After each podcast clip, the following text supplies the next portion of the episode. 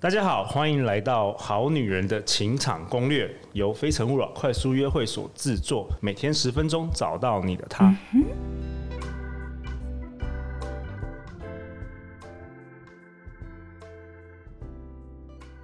大家好，我是你们的主持人陆队长。我今天邀请到我的好朋友林慧老师。林慧老师是一个一对一口语表达的专家跟教练。然后我意外发现，他很多学生原来是女生。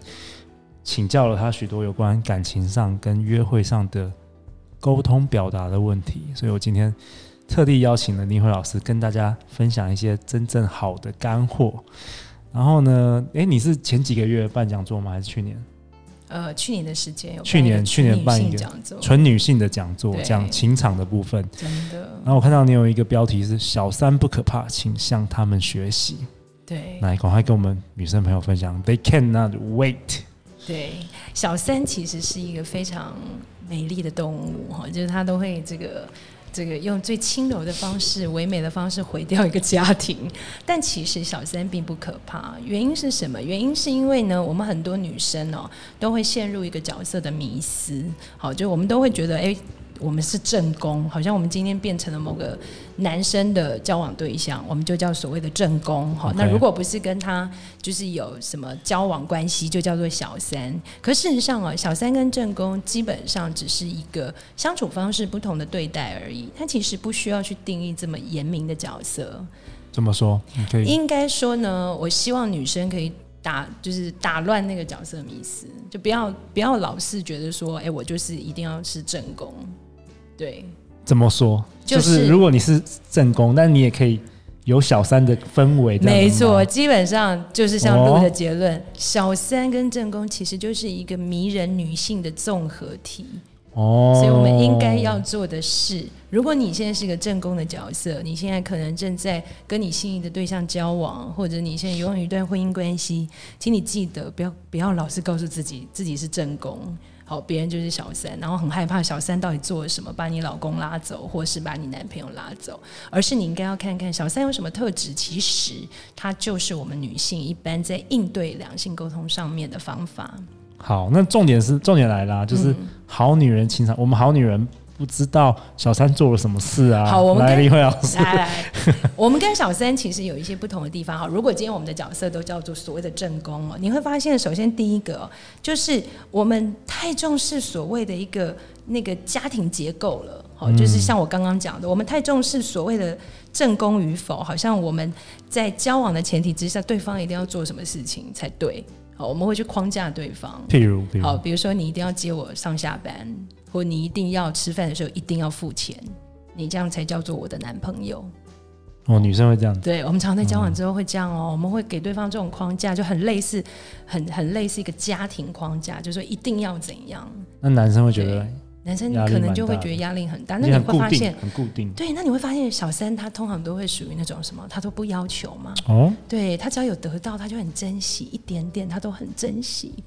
他不会像那个正宫这么跋扈，觉得你应该好。重重点是那态度，那氛围。重点是态度跟氛围。嗯。然后还有第二个，其实就是呃，太那个投身于你自己对于对方的想象。比如说，我们如果跟对方交往啊，我们就会开始练，哎，那个希望对方的衣服要穿的怎么样？想要改造这个男人。对，想要改造这个男人，想要改变他，就觉得，哎，你跟我出去，可不可以吃饭声音不要这么大？哦，或者是你就会觉得，哎，你为什么都不陪我逛街？你可不可以陪我逛街？我们就会开始想要把对方变成我们想要的样子。其实目的是好的，因为我想要他成为更好的男人，是吧？可是这个更好的男人的标准是我们自己的标准呢、啊，嗯、他并不一定有好跟不好。那你就会发现小三不会，因为小三会全然接受他眼前的这个男人。我怎么感觉那个爱更更更大？对，因为小三会觉得，哎，你都已经这个。偷偷跟我交往了，所以我觉得你的牺牲已经够大了。我是爱这样的你，我会包容这样的你，反而更包容。对，你看、哦、感恩的心。然后再来第三个，就是太陷入角色的迷思，就是你你会一直觉得哈，我们女性通常如果真的跟某个对象交往，我们就会一直觉得你就是到哪里都一定要跟我回报，你就是要那个在我的掌控之中，好，然后你不可以再跟其他女生出去。啊，然后你不可以再去什么跟朋友，为什么都要跟朋友出去？然后喝酒都不理我，你就会开始有个角色迷失，认为你的角色一定要被他放在最重要的地方。所以林伟老师，你是觉得说应该，嗯、呃，比如说你是正宫的话，应该就是别人的女朋友的时候，你应该是要。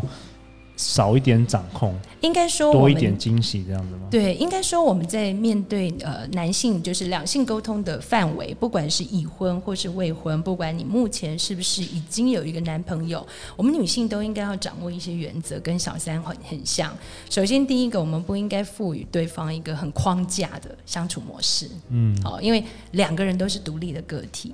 其实我们应该要多多的看待这这这个关系里面美好的部分。Okay. 所以你在沟通的时候，你就绝对不会说：“哎，你应该帮我怎样？”嗯，哦，这是第一个，不要掌控，不要掌控，不要讲出这种话。嗯，然后第二个就是你应该要尊重对方所表现的一切。哈，因为所有对方看，你要去强化所谓的一个赞美机制的感觉，就是你要不时的给对方一些肯定，好，让对方觉得在这段关系当中，他有满足到他。在沟通上面的需求，嗯，对。然后第三个就是，其实你应该要充分的保保留一些独立的空间。好，也就是说，在两性交往的过程或是互动的时候，其实你要常常让自己看起来是不太在意这段关系的，因为你会发现小三他有个特质，他其实是用那个正宫剩下来的时间才能跟男性相处，哎。哦，你太在意的话，反而对你太在意，然后想一直把男生留在你旁边，男生想逃跑，对，男生反而会觉得哦腻了，烦了，所以这个部分其实是我们可以跟小三学习，甚至打破小三跟正宫这样的角色在良性沟通上。对啊，其实刚刚我们有刚刚跟林慧老师聊天，老师最近有个韩剧，对，最近有个韩剧比那个什么。什么安娜贝尔或是什么还恐怖？哦、听说是比惊悚片还难以直视的，叫做那个夫妇的世界。哦，就是在讲讲小三的。对，他在讲这个小三，而且小三极为强势啊，就是他会去给那个当医生的正宫看诊。而且确诊已怀孕，还透露她和这个正宫的丈夫有几次一周几次性行为频率，okay, okay. 相当强势的一部正宫跟小三的对决。了解。那林慧老师，我记得你也有提到说，呃，出乎我们意意外，就是很多正妹啊，反而反而他在这这个方面沟通方面反而。不太没有没有没有很强，对不对？对，为什么那个？不是为什么这样子？为什么我们在聊天的时候会说，其实这也不是说正妹不太会讲话，而是可能正妹有时候会觉得，哎，我已经长得很漂亮了，我可能不需要什么力气去经营两性关系。可是你会发现，很多正妹她其实就输在没有好好的去经营有关于两性沟通这件事情。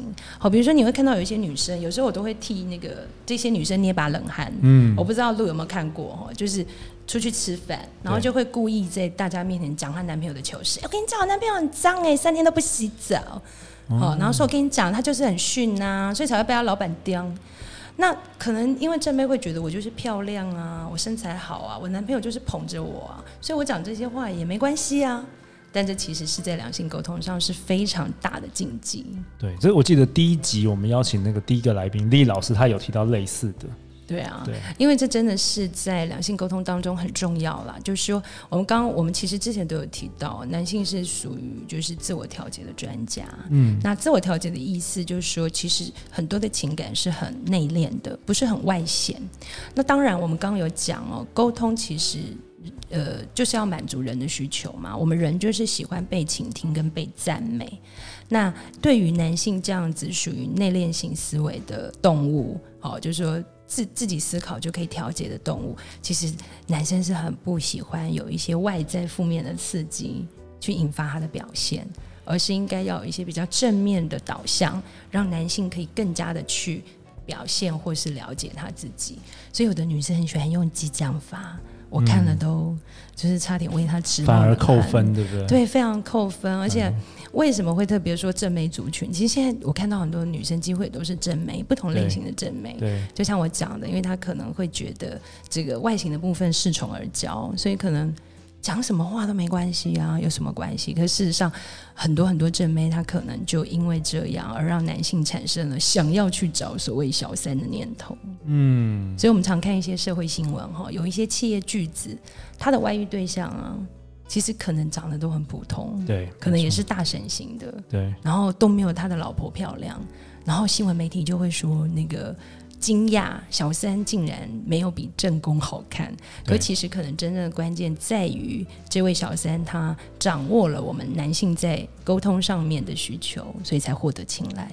辛苦啦，这个世界的好女人们，真的好女人 也蛮辛苦的，跟小三学习，真的。